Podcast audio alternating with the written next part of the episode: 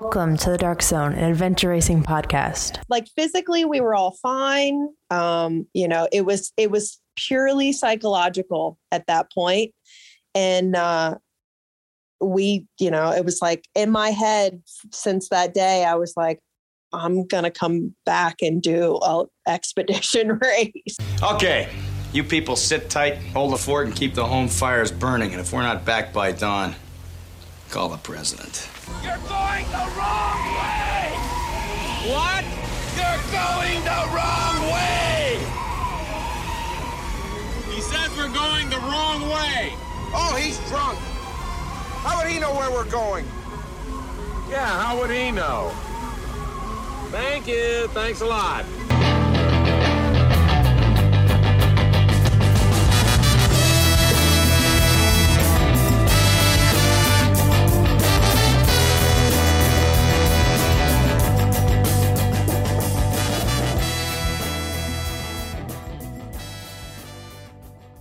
Welcome to the Dark Zone, an adventure racing podcast. This is your host, Brian Gatens.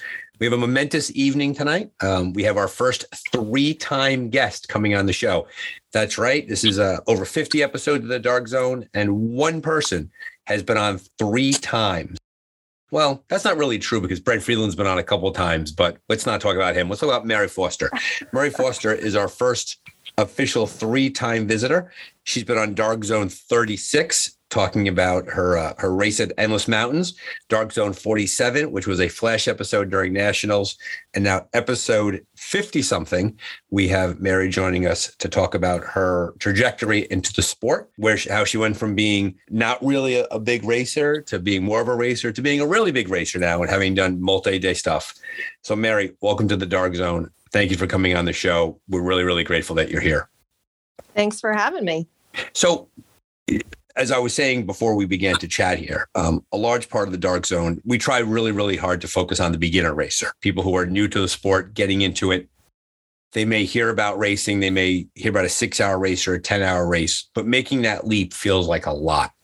Can you walk us through your entry to the sport? When did you first learn about AR? When did you dip your toe into the water? How did it go for you?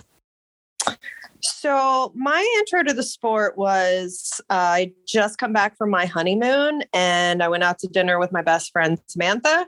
She said at the time we were doing like Spartan races, obstacle course races, half marathon runs, things like that. Um, and we went out to dinner when I got back from my honeymoon and she was like, "Hey, I found this race. I think we should do it." Um, the race was uh, Buff Betty, six hour Buff Betty, um, October 2013. I didn't even own a bike. I hadn't been on a bike since I was, I don't know, eight, nine. Um, didn't own a bike. Thought she was crazy. Um, but we decided to go for it. So I bought a bike and I rode it two or three times and then we went to the Buff Betty. and that's that's how I got started. Um, you know, we had no idea what we were doing. Um, we thought we knew how to use a compass before we started the race. We thought we were in good shape before we started the race. We ended up pulling the directions um, on how to use a compass out of my pack. It's 10 minutes into the race because apparently we forgot how to use a compass. and uh, we made it through the whole six hours. And I remember sitting at the picnic table at the end of that race, hurting. Every part of my body hurt. And she was the same way. And we are looking around like everybody's laughing, walking around, having a good time. And we were like, do, do they not hurt right now? and we thought we were in shape. And we uh, that's how we got hooked. How dedicated were you to those activities? Were they social in nature, or were you doing your best to be as competitive and as fast as possible? Um, I wasn't. I wouldn't say that I was super dedicated to any one thing. Um, was kind of open for anything. You know, if somebody was like, "Hey, let's do this," obviously, I'd be like, "All right, sure, I'll try that."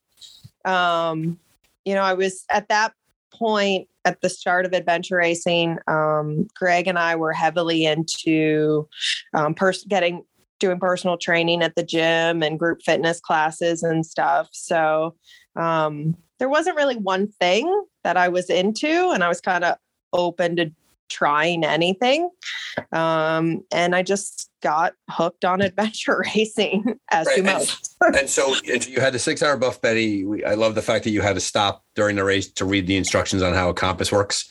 oh yeah, Um, had to pull them out yeah, in the middle. like in- full yeah. blown. Take it out like the N means this, and we turn in this yeah, direction. oh yeah, full blown. Pulled out the instructions, laid them on the ground, like laid the compass beside the instructions, and we're both like hovering over this. Like, are we doing this right? Because when they said start, we thought we knew what we were doing with the compass, but then everybody else ran in a completely different direction than we went. And we just kept going because we You- were like, you were like, you're like, we figured this out. Those fools out there, they run the yeah, wrong way. Of course. We were like, what are they doing? And So- then when we got to the lake, we realized we were not supposed to be at the lake. got it, got it. And then, it, and then it was it was time to read the instructions. yes. And that's when we pulled out the instructions. So, so during that experience, uh, pretty big leap, right? So many people in in in the world, they don't want to show weakness. They don't want to show vulnerability. They don't want to show that they're not good at something. And so, too many people avoid doing things like that because they're concerned about how others will perceive them. Oh, sure. Why? Why not for you? Um, that's not I I wouldn't say that for myself. So Samantha and I raced together, just the two of us, for a few years, um, until she I guess you could say retired from the sport. When she retired from the sport, she had been my only teammate ever. And I almost refused to race with anybody because I didn't believe that I could keep up. Um, I didn't believe that I had the skills, and I, I almost needed to prove to myself that I could do it by myself before I would do it with other people. Um, so I actually raced solo quite a bit, um, just to push my own boundaries, um, get lost on my own, get found on my own, um, and and have that confidence that yeah, maybe I can race with other people. Maybe I'm not as slow as I thought I was, or maybe my nav isn't as bad as I think it is. I raced solo for for quite a while actually, um, until I started racing with others again. And so, so you and Samantha raced together as a team, but from what you're saying there, you were really basically one person, right? You were a unit racing together, and you were happy to be vulnerable in front of her and not really do a good job. But when she decided to to pursue other things and she left the sport and, and sports in general, it was one of Mhm. these things where you you needed some time by yourself to hone your own skills before you felt comfortable going out with other people. Oh, absolutely. Yeah. I mean, I I just like I said, I was of the mindset that I wasn't good enough to race with anybody else. You know, so or or why would anybody if someone asked me to race with them at the at that time, I would always say no because of course in the back of my head I'd be like I I can't keep up with them or you know what have you. So, what did you do to get better at it? What walk us through the experience of the solo racing skills, practices? How did you get from point A to point B where you felt comfortable racing with other people?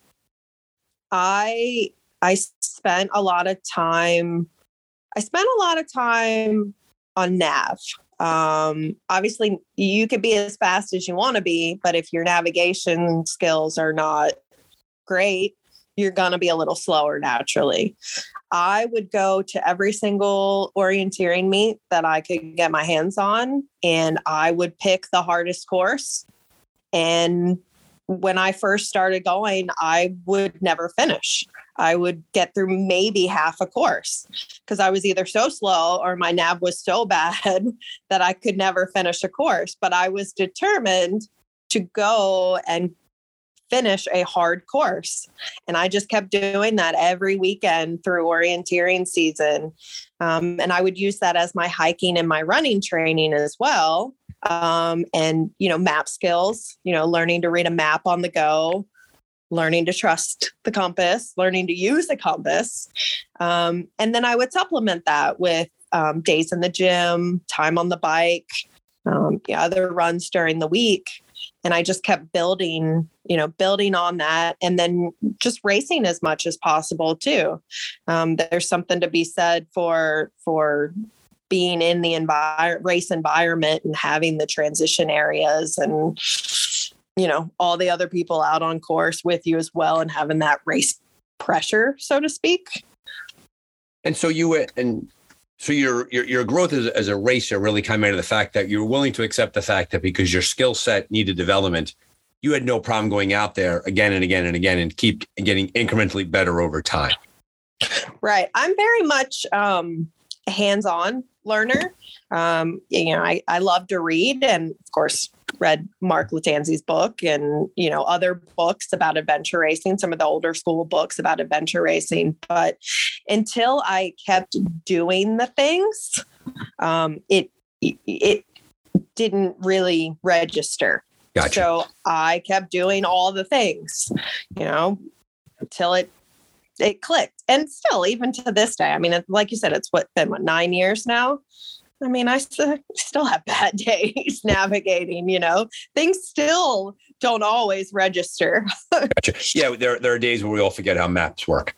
Yeah. We're all there. But I, I think it's important for the newer racer out there who's who's listening to this that your your trajectory wasn't straight up, wasn't a hockey stick right? You didn't no. go from A to B. That there was there was progression, regression, but there was the consistent attempting of the work, right? You found yourself at orienteering meets. You picked the hardest course. You recognize that failure on that course, and failure is a relative term, but failure on that course was happening. And you said that you were slow and that your navigation was weak. But at least you had the ability, you had the, the personal capacity to say, I'm not good at this right now, but I'm willing to sacrifice this to get better at it down the road. Um, and I think that's an important thing because so many people coming into a sport that's as complex as adventure racing have to realize that all of us have had a very, very steep learning curve, and, and you really personify that. Even to this day, you, you go out on course and you have a bad map day, right? It's like you'd never looked at a map before. Um, I feel like I'm still constantly learning things, and you, you go to races and you talk to other racers and you get to know people and you learn other things or different ways of doing things. So I'm still learning. You know, I, I still feel like there's a lot to learn from the racers that have been doing it a lot longer than I have. And any bit of knowledge that I can get or and try out on my next race or my next training, um, it's it's worth trying because you never know what's going to work for you, right? Until you until you try it. And that's just that's kind of how I learn. Um, it's just by trying everything and doing it. What did you think was going to be hard for you versus what was actually hard for you? Or did you kind of know what was coming? Did you know that where you struggled and this was going to be a challenge? Or did you surprise yourself at all?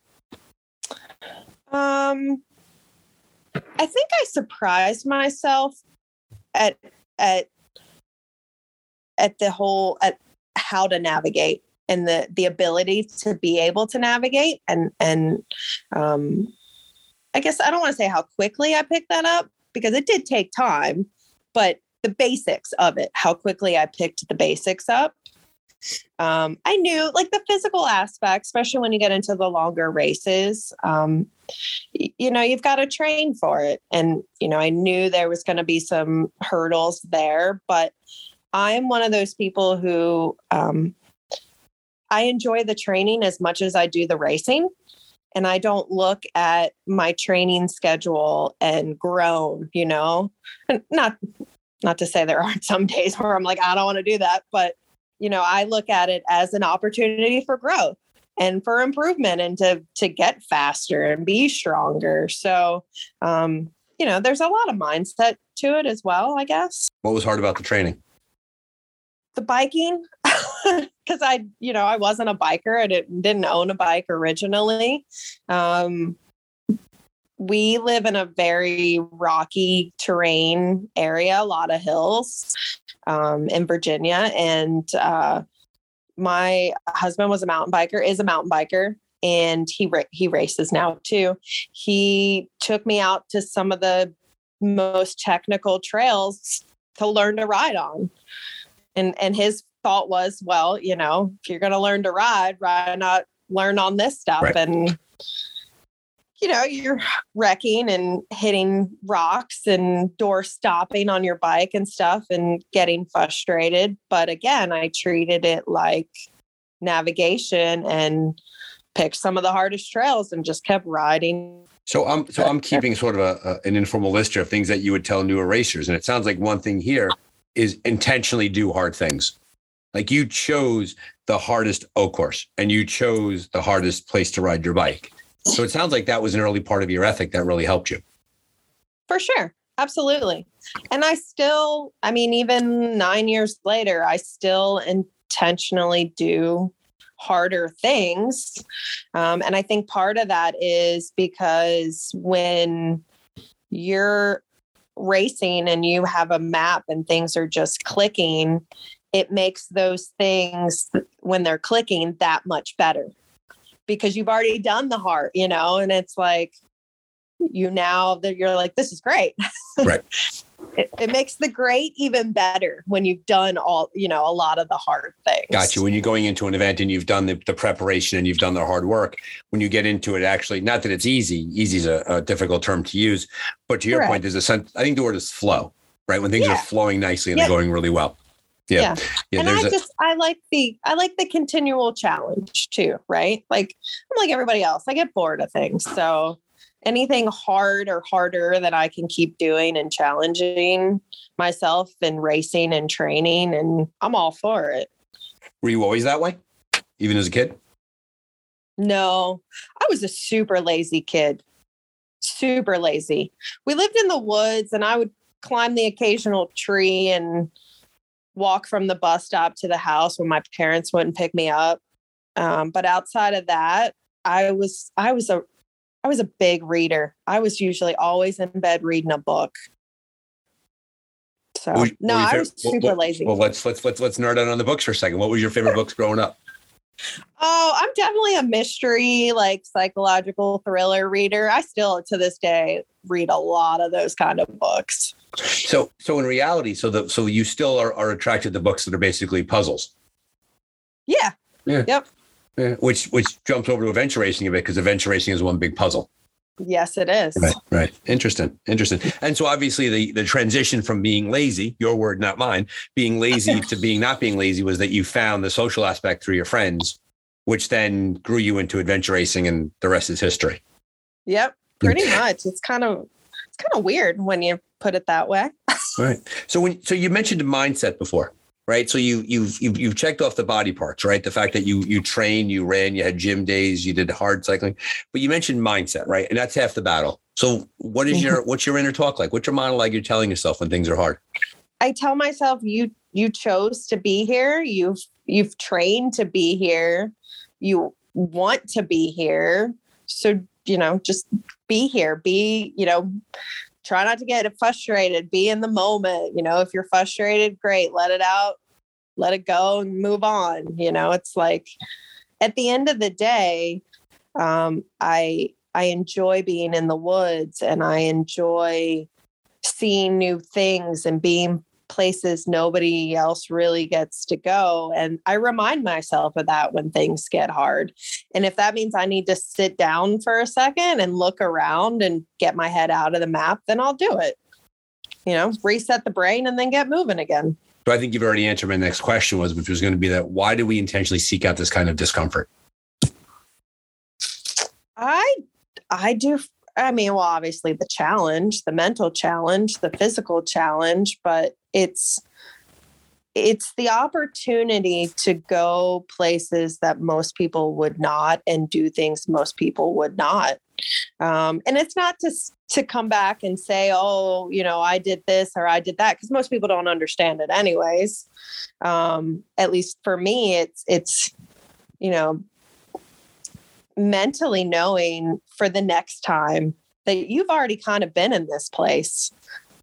Different place but you know kind of the same place before. You can do it again um, whether it was the past race or a race two years ago. It's it's you know thinking back on that moment it's like you you can do this. You've done this.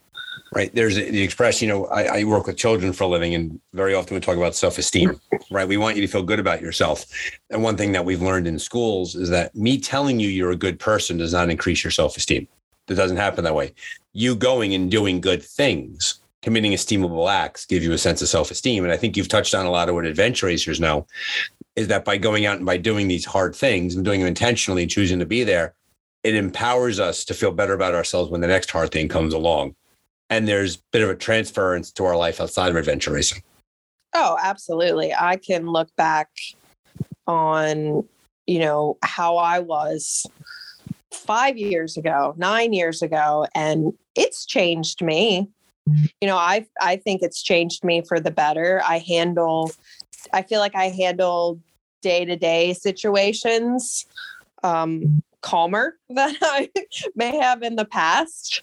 Um, I self and you know readily admit that I used to be easily to frustrate and like quick to anger and you know the littlest thing would be the biggest annoyance and now I find myself going eh, know it, it is what it is and and sometimes I even do, sometimes I even stop and I think wow five years ago, I'd be so mad right now.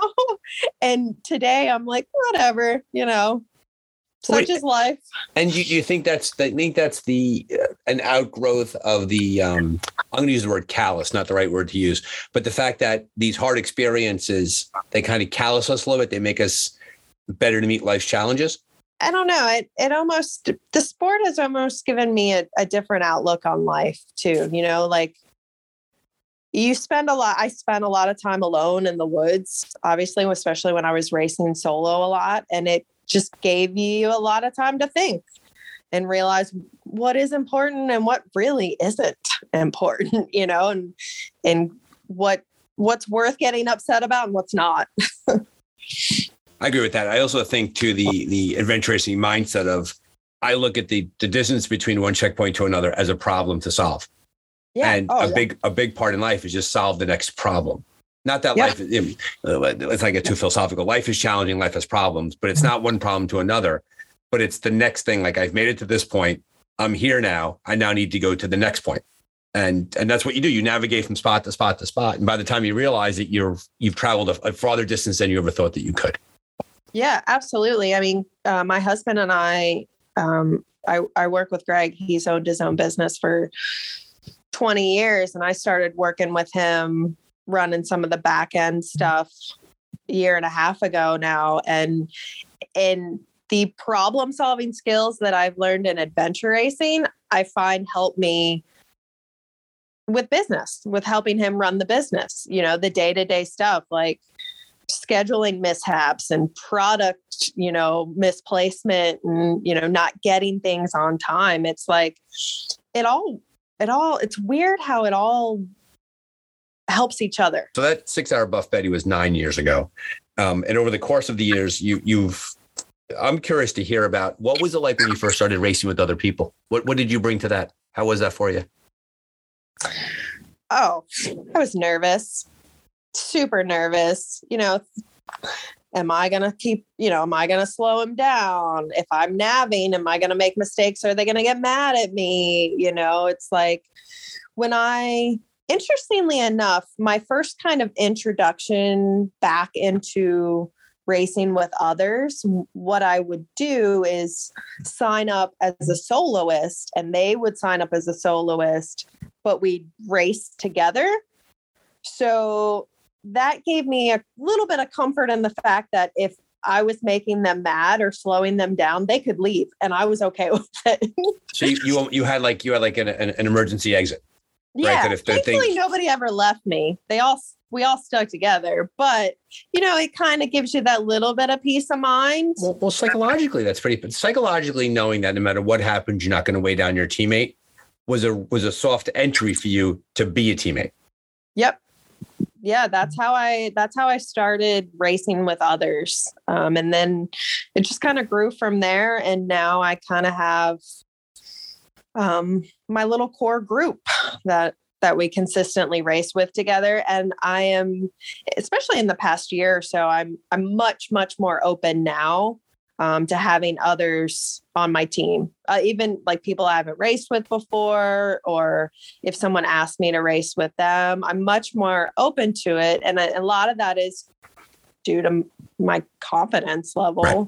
Right, right. You, to the sport yeah, because because now you have capacity, now you have a skill set because you've you've done those hard things and you've done them successfully. So as a result, you're a different person now than you were X amount of years ago when you first raced by yourself, then raced by yourself with other people, right, solo to solo, and now you race yourself as, as a teammate. So you know, the, and the team dynamic. I was I was chatting with someone the other day who's involved in swim run, um, and he was talking about how the team dynamic is so much different than triathlon or running or even Spartan races. Someone who's worked successfully with teams, w- what makes it go well? What what do you bring to the table, and what should a good teammate bring to the table to have it be an effective team? For for the the teams that I race with or the the core group of people that I commonly race with, a huge one for me. Um, it comes down to personalities.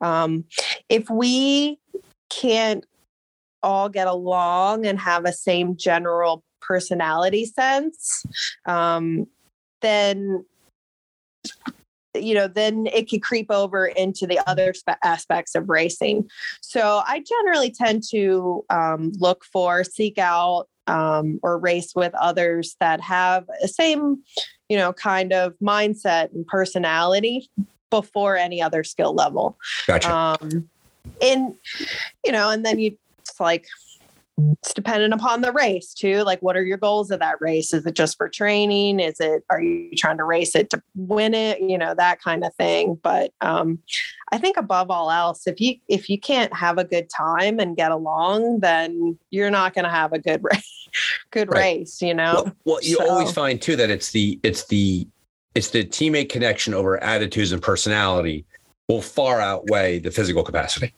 absolutely by a mile. Right. Yeah. Right. Right. Right. And I, so that's that's good advice for someone who's listening to this who's newer. Is worry far less about your physical capacity. Not that you not that you you have to have physical capacity. Let's be honest with each other. But when Right. you're when you're in a race and things are challenging and things are hard, it's the the the ability right that you're having in, in terms of working together is what your mind brings to the race that is your greatest mm-hmm. asset, necessarily your physical component. Absolutely. I mean, I want to race with people who are who are like-minded, you know, who are not wanting to quit when it gets tough. Right. Who can help problem solve when it gets tough. Who can speak up and know what they need and can voice what they need and um, you know can be an active active teammate you know and, and laugh when it gets hard not get angry when it gets hard i mean Right. We all have our moments right Sure. Sure. but if i get angry just laugh at me and leave me alone and then in five minutes i'll be fine Right, right. You know? the, the strategy that I've seen, I've used, I've said to my teammates, listen, I'm in a bad place right now. I need a little time by myself. Yep. I'm going to pedal up the road a little bit. I'm not mad at anybody. You've done nothing wrong.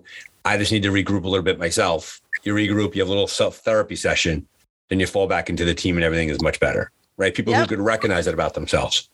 Right. yeah and and people who who can give you that space in that moment and not you know bug you right right. Or or or put it on themselves thinking that they did something wrong to put you in that spot. Right right. Or if they've done at least they recognize it in the race. So so so yes. okay so so here's the, the the mary Foster rule number four is that personality trumps fitness. Not all the time but it's a good pretty much a good rule to focus on for new racers right? Oh, Yeah. Absolutely. Uh, you know, I it, it's huge. I am willing to I'm willing to work with somebody if their personality is great and they and we get along really well and you know all that criteria the fitness will come right, the fitness will come. You know if they're showing me that they're putting in the training and they're doing the work it- that's all i ask right Right. because at the end of the day i know you're going to work as hard as you can but we'll have a good time doing it you know what i mean Right, and you and you can have a good laugh about it, right? And and you're not necessarily you aren't too worried about where you're placing in the races. It's a growth experience. You're getting better. And I've had the chance over the, the course of the racing that I've done and the racing that you've done. We've, we've seen people who've had that really nice trajectory who've grown into the sport and just gotten better and better and better. And it's wonderful to see that, to look up one day and somebody who was new and having a hard time is now down the road and is doing, is really strong in a race. So it's nice to see that. Yeah. Getting into the more, the more nitty gritty of the racing, um, everybody is an N of one. Um, what do you, in terms of nutrition during a race, are you real food? Are you bars and gels? Are you whatever's in your teammates pack? Like, what is your, how do you fuel yourself during a race? Um, I'll eat whatever. Um, yeah, I don't really. When I first started racing, I I took it like most people as an opportunity to have it be a sugar fest. Right. You know, um, I have dialed that back some and I have mixed in, you know, more, I guess, savory, salty foods. Um, I can't do the sweet quite like I used to, Right. but um, I'll eat anything. yeah yeah and to that point right there are some people who are just they're able to put down whatever they want during a race and as a result of that it's it's it's great but i'm assuming for the longer races you have to work in real food Oh yeah. Yeah. Yeah. I definitely not so much um I don't worry so much about it for the 24 to 30 hour ones. Um I can still tend to get away with um not being as particular in those races. And I do um I like liquid calories too. Yeah. Um I use Skratch products and they Yep. have like the super fuel and stuff like that. So I use some of that. Um, but definitely in, you know, the much longer races, real food is is big. yeah one thing i've seen more and more of and and the dark zone by the way has no official sponsors right so this isn't a, product placement at all spring energy um, is very very good Oh, yeah spring energy I mean, they're, it's expensive, but the but the, it's expensive. You're paying over two dollars for a- for a- for a goo, but yeah. But you can't beat the, the quality of the product. Their um I don't remember what it's called. Their applesauce. Yeah. Cinnamon applesauce one. Yep. It's 180 calories in that small little goo packet. Yep. And it's delicious. When I mean, applesauce is never a bad thing, right? It's right. like goes down easy, plus you get a little like hydration with it. And Yep. it's a lot of calories. Yeah, I, I eat a lot of those. Yeah, I find that they're they're, they're 350 calorie um, wolf packs. So it's, it's almost it's almost like the, the the baby food. Yep. You're you're in a race, and I mean, I find over time. I lose the capacity to, don't worry, if I see a diner or a coffee shop, we're stopping, we're eating a burger. But I find that my ability to put down solid food runs out during a race. and Yeah. knowing I've but those 350 calorie wolf packs are just there. It's because it's it's it's a lot of calories really quickly. It's not a lot of weight on your system, and off you go. Um, Yeah, so Spring. Energy, if you're out there, those. Spring Energy, feel free to send stuff my way. But I agree with you. I think they're very very strong, and I do also agree with you that for the 24 to 36 hour races, you can get away with a lot of food that doesn't really matter. It's when it gets longer, it gets a lot harder. I was just gonna say I do a lot of like the the applesauce pouchy type things, just because it's easy. Right. right. This goes right down. Yeah. Mhm. Yep, yep. Especially when you start losing your appetite later in the race. Because I find that I have a tough time. You know, eh, the, the- the running joke is my teammate Jim gets mad at me because after a big long day, I just want to go to bed. And he's like, "You have to eat something. You can't. You Yeah. cannot eat something." So that's that's a, a thing I've learned over time. Um, what about gear? How did you? Sometimes newer racers have a little bit of gear paralysis because there's so much choice and there's so much between the shoes and the packs and the clothes and this and that. How, how have you grown in your understanding of what gears works works for you? So I probably am much like other racers that started with some gear, and that is not the gear I'm using Right. now. Um, but the gear that I use now, I'm pretty set on. So I've been using it consistently for a handful of years at this point. Um, as far as like the pack and the shoes and Sure. What's your what's your what's your pack choice? What do you like? my go-to for 24 hour ish races is the Osprey Duro pack. Yep. Nice pack. I love that pack. Very nice. Yep. Um, for anything longer, I have the Ultimate Direction. I think it's the Fast Pack 30. Mm-hmm. Yep. Yep. UD very strong. Yep. Yeah, I love that pack too. Um, those are my those are my go-to packs. And then shoes, I wear the Topo um, Mountain Racers. I think Okay. they are. Um, those are my go-to shoes. How about foot care? Where are you where are you with socks and goo and feet? Because for one of the most common struggles that newer racers have is the fact that their feet just fall apart on them. If they're wet, if they're if they're just they get all beaten up. How have you ta- how do you take care of your feet during a race? So interestingly enough, that was not an issue for me until the past uh, year. Um, prior to that, I didn't really do anything. Um, just put some socks on and went for it. that's like know, that's like, like- Earl Blanchard, who was just on the last episode, that he did nothing for his feet. He wore the same socks for eight years. He had the same Yeah. socks. That's all I had to do. No goo, no nothing. Meanwhile, I look like a science experiment, and this guy's walking around like feet like Bigfoot. Right. I don't know. I did change my socks at least. Um, I might like would maybe apply some KT tape here and there every once in a while, but um, I had Lyme disease and it I don't know what it did, but it changed something that affected my feet. Um, so now I'm a huge goo fan. Uh, I the the goo, run Yeah. goo. It's the great. Haiku's Uh, the greatest. Yeah. I love that stuff. When we did Endless, um, the five day, that stuff was gold. Yeah. That and, and KT tape for hot spots. Um, so that's those are my kind of now two go tos for foot care. Now you did the you did five day endless mountain adventure race, which by the way is coming back June 2023. Sign up now, Mhm. people. Um, you did endless mountains. That was that your first five day race? It was. It was. Okay. Okay. And obviously we talk a lot more about it in episode 36. But what was the big lesson that you took out of that race? Because here you are, you're nine years down the road. You went from the, the six hour buff Betty where you had to learn how to learn how to read a compass during the race to now going to five days. That sounds like a pretty quick jump. Did you do the traditional six to 12 to 24 to 30? Like what is your what is your racing pedigree been like to tackle five days? Or did you just, or did you just go for it and say, let's go, let's go. It's in my backyard. I'm going for it. No, I definitely did. I would say like a normal trajectory of, you know, the six to 12. And then um, once I did my first 24, which was uh, Shenandoah Epic, I don't remember what year, I think 2015. I think 2015 was the first year I did the a first 24. I was hooked on 24. I love overnight. That's my favorite. 24 hours, really, my absolute favorite. 24, 30.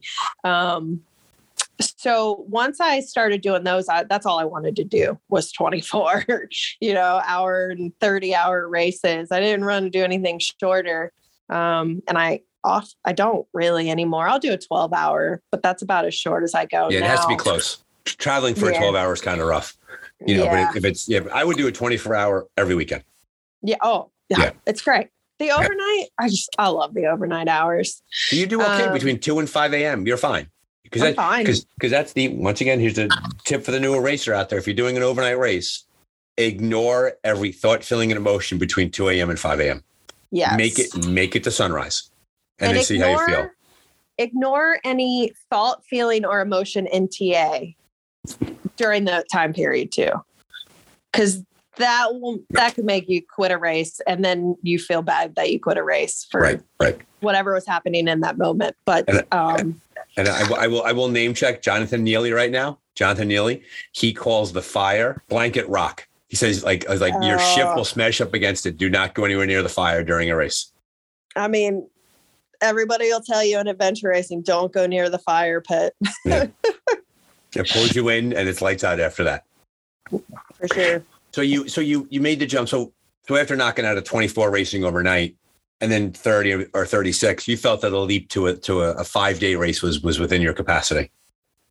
Well, I did do um I did do C to C, Okay, so it's three days. So it's not really an expedition race. It's three days. Okay. right? Um I did that COVID, year of COVID. That was the last thing we did before, yeah, before COVID. Um and then in I believe it was 20 I believe it was 2018 um Adventure Enablers was hosting a three day race in um, Virginia. Um, and so I had a, a team to do that, but we actually ended up dropping after like I think 24 hours. Okay. Um, the it was a weird. I it wasn't anything physical. Um, there was a bunch of hurricanes coming in, so they were. Oh, was that the race that it was? lot He had to, Mark had to redo the whole course. yeah, it, like it was one big. It was one big out and back. I remember Right. this. Yeah, and kudos to him for pulling that off. But I heard that was a crazy Yes. race. Okay. It was. We ended up. We were supposed to start like Friday morning, and we ended up starting at like 8 p.m. Thursday night to try and get ahead of this hurricane, which never that. even happened. And Right. um, we all just we got to one section, and we all just it was a mental thing. Yeah. Like the thought of having to come back through there in a day and a half or what have you after how hard it had been to get Yeah. there we were all just like this is and Psychologically, know- that's hard. yeah and that's what it was like physically we were all fine um you know it was it was purely psychological at that point and uh we you know it was like in my head since that day i was like i'm gonna come back and do a expedition race Right. you know i need i need revenge on you had something on to a, prove. Right. a multi-day race Right, right. And so now that and so now that you you're able to, to check off the box of the five day endless mountains, what do you see as being your clearly you're driven by growth. There's a trajectory that goes. It's now no, it's now November 2022. We're we're entering winter up here in the northern hemisphere. What does the future look like for you? Going back to Shenandoah Epic, you're looking at another five day race. You're going to go to a different race, a bigger race someplace else. But where where are you? Where are you going next? So actually, next year to I guess essentially build on that, um, we're looking at doing two five day races. Okay, what two? So we're um, we're looking at doing Expedition Ozark uh, Okay. beginning of April, and then um, uh, Endless again in Gotcha. June. So, um, yeah, I you know it's like well now that we know we can do one, let's see if we can do two. So what? So you know, and there's no greater exper- learning experience than actually doing a five day race itself. What do you think you're going to take into that experience that you learned at the first Endless Mountains? Like, where where will you be a different racer? Um, I know that I can do it now. Granted, it's not going to be the same course. It's not going to be the same weather. It's not going to be the same five days, but I have that knowledge that I've done it and can do it and I can do it again. So, um, you know, the goal would be to to do it even better. I mean, Endless last year was absolutely amazing. Um, I can't wait to do it again next year. So it's it's I to build on Endless last year. I I want to do it better. I want to do it faster. I want to, you know, it's like looking back on it and having kind of a post post race team meeting. It's like we all felt way better than we expected to. So we all know that we had some left in the tank. But going into it, we didn't know how we were going to feel on Right. day five, day four. So I think we we were a little reserved, um, which is fine. You know, we just wanted our only goal was to finish a five day race, and now that we've done that, we are kind of chomping at the bit to do it even better. Yeah, in our our talk back at episode 36, you said something um, that that echoed with me that when I went to Scotland to go race, we actually quoted you in our pre-race planning was the idea that you wanted to touch every part of the course. Yes. That was a big part of your that was hunting Bigfoot's big goal for Endless Mountains. And I, I've actually made that rule number five, by the way, touch every part of the course. And I think that for the newer racer, when you're when you're when you're tackling a race, whether it be a six hour, 12 hour, whatever it is, even a four hour race, set the goal of touching every part of the course. Remember, there will always be mandatory Yep. mandatory checkpoints and optional checkpoints. Um, and don't spend too much time in any one part of the course. Finish the course. Very few people go full course. I mean, that's a, a big learning curve for a lot of newer racers. It blows their mind that people don't do the entire course because they live in a marathon, Spartan triathlon culture where everyone does the entire course. Well, that doesn't and, happen. and not to interrupt you, but something to that point. Um, I've been racing nine years now. I can count on one hand the number of courses I've cleared. Right. But the number of races that I've done really well in and placed in the top 10 and and podium is way more than that. Um, so it's you you don't have to again be you know the f- fastest the the best um, at every sport or your navigation to do well in this sport Sure, sure. um, And there are teams that probably set the goal to clear the course that ended up being way off the podium because they spent too much time in any one section. Yeah, Yeah. absolutely. And it hap- happens all the time. I never, um, I honestly, still to this day, I never go into a course expecting to clear it. I have a big plan and I have an overall plan, but I'm not upset when that plan needs to change or get cut back or I have to start cutting checkpoints. Um, because at the end of the day, it's time management, right? Right. And it's like if that's if that's how I need to manage the time to make it back and and finish with it at a time that I'm comfortable with finishing, not seconds to spare. Um, but our our main team goal is, like you said, touch every part of the course. I mean, that's why we're out there. And I, think you bring up a good point too when it comes to navigation and team dynamics. There's always a navigator, right? A lead navigator, whoever he or she may be. Their job is to bury their nose in the map. But I can't emphasize enough to teams. You need to have someone with a macro thought of the course, someone who Yeah. sees the entire course and is able to say at some point, "Listen, guys, clock's ticking.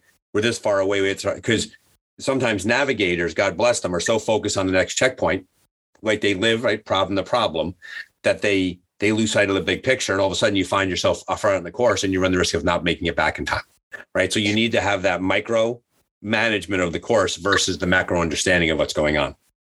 I think one of the benefits for me for having raced solo for so long is I I gain that ability to have that micro, but also the overall picture in the back of my head because there was nobody else to do it for me, right? So I had to I had to manage my own time.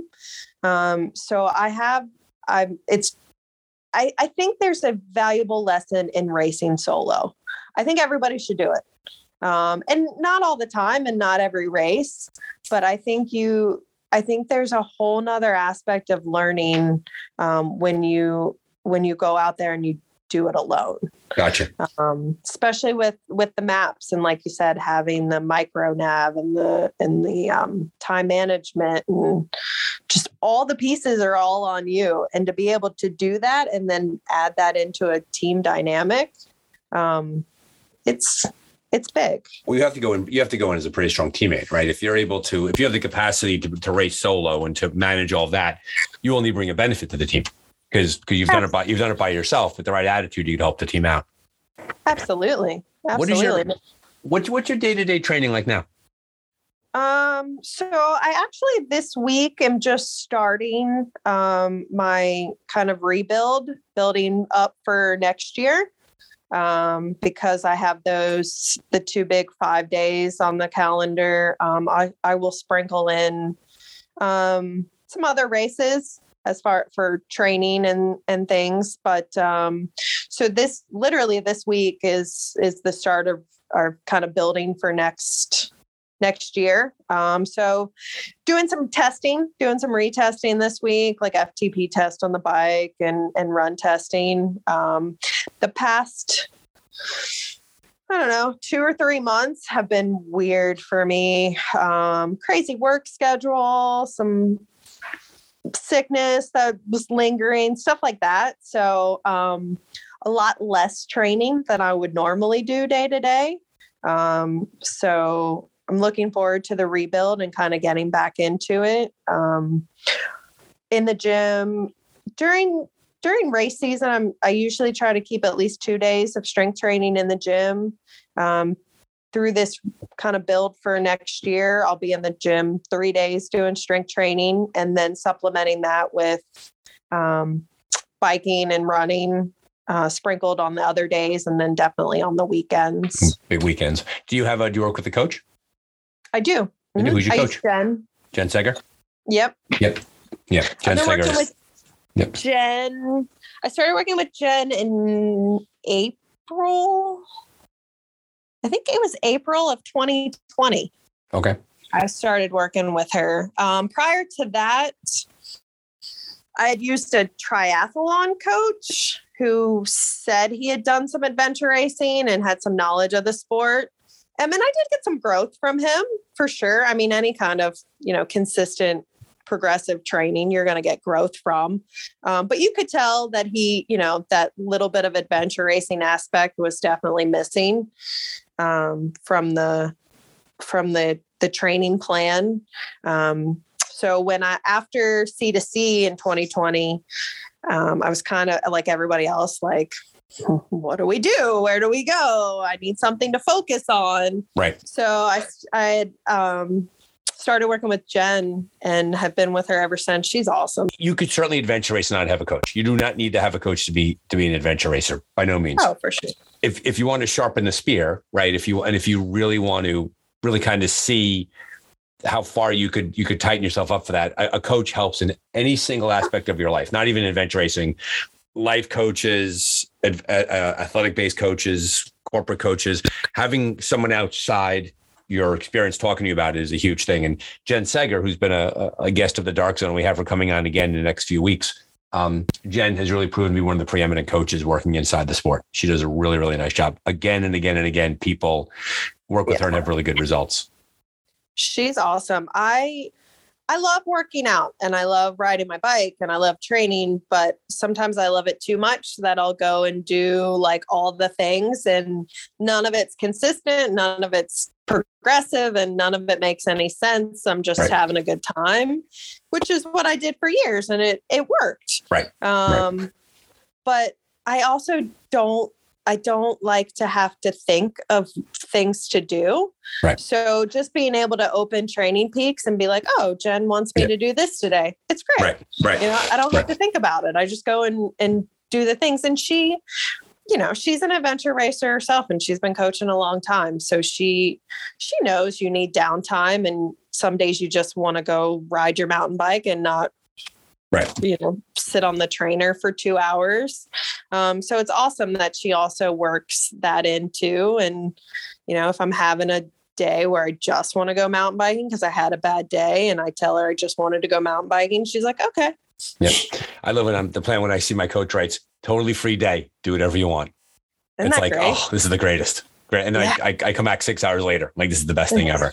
Because I do agree with you. I think adventure racers, um, a lot of us don't struggle for the desire for movement. And if we're not careful, we could we could have a lot of garbage movement, right? It's not not everything training wise is going to get you there. And that's kind of where I was. I was at the place where I was I was doing all the things and you know going to the gym. I was doing still doing CrossFit at the time. Um, you know, and I was riding my bike on the weekends and I was I was focusing on the things I wanted to do, but they weren't necessarily getting me Right. where I wanted to be. Um, you know, I had to learn that oftentimes there's the there's the misconception that you need to go out and mountain bike because we ride mountain bikes in adventure racing well it took me you know years to learn that you know riding any kind of endurance riding Right. for hours is more of a benefit than going and mountain biking you know for for an hour um so things like that you know have have I've picked up on and just learned over the years. sometimes it's fun just to throw that that at the wall and see if it sticks because it shows you how tough you could be. Yep. Oh, we used to when Samantha and I were uh, training together when she was still racing. We used to throw our packs on, weight them down with whatever we could Right. find, Water, carry a lot of water. Yep. go tromp around town in 30 degrees and fresh snow and just walk all the hills we could find. Right. And then we'd end up at Waffle House eating dinner at, you know, 9 30 at night. right. Or as we call it, adventure race heaven. right, exactly. It's like, where do you want to be in the middle of the night during an adventure race? A Waffle House. Waffle House. You turn a corner, you see a coffee shop. It's the greatest thing in the world. Please, I, uh, you, you've, you're you're you're now reading my mail. You know exactly where I want to be. Um, well, I, I I have to tell you, Mary, you've been uh, as expected. You've been an excellent, excellent guest for our, our listeners at home. I want to I want to recap the the five rules, the Foster rules, if you will. Um, All right. one was the idea that you intentionally do hard things, right? You could you could throw yourself into something that's difficult, challenging. I think the biggest problem that people run into is that they they think something's going to be hard and they're going to look bad doing it, and so they don't even try it. It's okay to look bad doing it. Um, Yep. the second thing you tell yourself is remember that it's a choice, that you're choosing to be there, and that takes away the ability for you to to complain and carry on too much during a race. Um, you said that three, you will see life differently, and I agree with that. That you definitely, as a result of adventure racing, it changes your perspective. Um, number four, personality beats performance. Right. Yep. Bring yourself to the race. Be the best teammate you could be. It's going to make up for a lot of, of physical uh, deficiencies that you may think you have, which you probably don't even have. And the last thing was touch every part of the course. Yep. Right. Enjoy the full experience. Um, any closing thoughts before we say goodnight, Mary? Um, I mean, speaking to those racers who are who are trying to be better, get better, or just getting into the sport, it's it's just keep doing, you know, keep doing the things. Don't be afraid to go out solo and do the things. You know, I feel like that's a valuable experience while it is a team sport. Um, that those solo experiences, I feel like really helped me get to to where I, I am now.